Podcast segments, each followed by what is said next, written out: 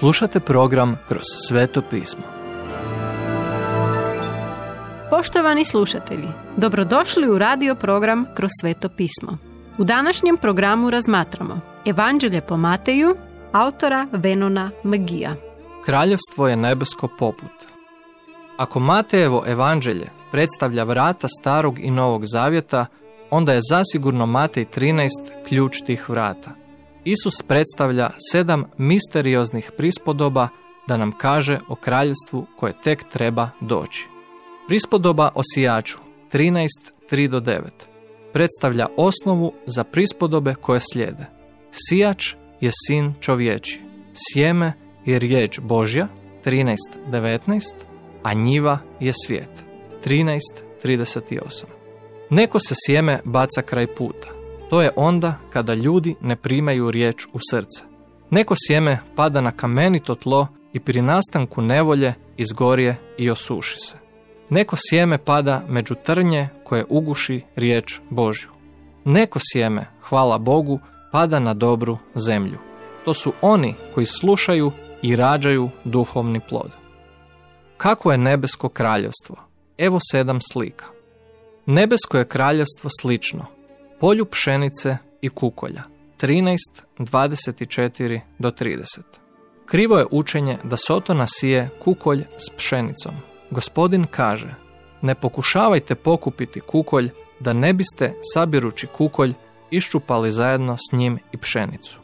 Nebesko je kraljevstvo slično gorušičnom zrnu trinaest trideset jedan do trideset dva. Ovo najmanje sjeme ne izrasta u ogroman hrast kako bi se ptice odmarale u njegovim granama. Slika je to vanjskog rasta Božjeg kraljevstva tamo gdje se prima evanđelje. Kraljevstvo nebesko je poput kvasca trinaest trideset tri. Ali ne zaustavljajte se tu. Kad žena uzme kvasac i zamjesi ga u tri mjere brašna, u brašnu Božjoj riječi se diže kvasac. Ovo pripada zlim kultovima i filozofijama koje na kraju vode u propast. Čak i vrag koristi Bibliju. Nebesko je kraljevstvo poput blaga skrivenog na njivi trinaest četrdeset četiri. Blago je Izrael skriven u polju, u svijetu. Čovjek je Isus koji je dao sebe da otkupi izraelski narod. Nebesko je kraljevstvo poput trgovca koji traga za lijepim biserjem trinaest četrdeset pet do četrdeset šest. Neki smatraju da smo mi tragatelji u ovoj prispodobi, a da je dragocjeni biser Isus. Ali Isus je trgovac. S neba je sišao na zemlju kako bi pronašao dragocjen biser. Odustao je od svega što je imao kako bi nas kupio i otkupio nas natrag Bogu. Pročitajte Drugu Korinčanima osam devet. Kraljevstvo je nebesko poput mreže bačene u more trinaest četrdeset sedam do pedeset jedan. Čuli smo o tome kako jednoga dana više neće biti vremena, kada će započeti vječnost, ali nitko ne može opisati kraj ovoga svijeta. Međutim, jasno vidimo kakva je strašna stvar biti izgubljen. Kraljevstvo nebesko je poput domaćina trinaest pedeset dva. Oni koji poučavaju i propovijedaju Božju riječ, ovdje se ohrabruju da dijele staru evanđeosku priču, zajedno s nekoliko novih misli. Nakon podučavanja ovih prispodoba, Gospodin se vraća kući.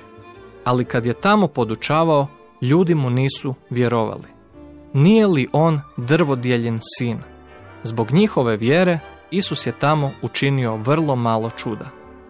Kad nam nedostaje vjera da vjerujemo da će Isus spasiti, njegov rad tada postaje ograničen u svijetu u kojem živimo. Moramo vjerovati da će on djelovati u našim zajednicama, crkvama, obiteljima i u našem vlastitom životu. Sljedeće. Zašto počinje zahuktavanje? Poštovani slušatelji, emisiju Kroz Sveto pismo možete slušati svakoga dana od ponedjeljka do petka na City radiju na frekvenciji osamdeset osam zarez šest megaherca na području Velike Gorice, odnosno Zagrebačke županije i na sto četiri zarez devet megaherca za područje dijela općine Lekenik, odnosno Sisačko-Moslovačke županije. Pozivamo vas da nas posjetite na mrežnom mjestu t t b točka t w r točka org i w w w točka kršćanski radio točka org, gdje možete poslušati dužu verziju programa Kroz Sveto pismo. Do slušanja!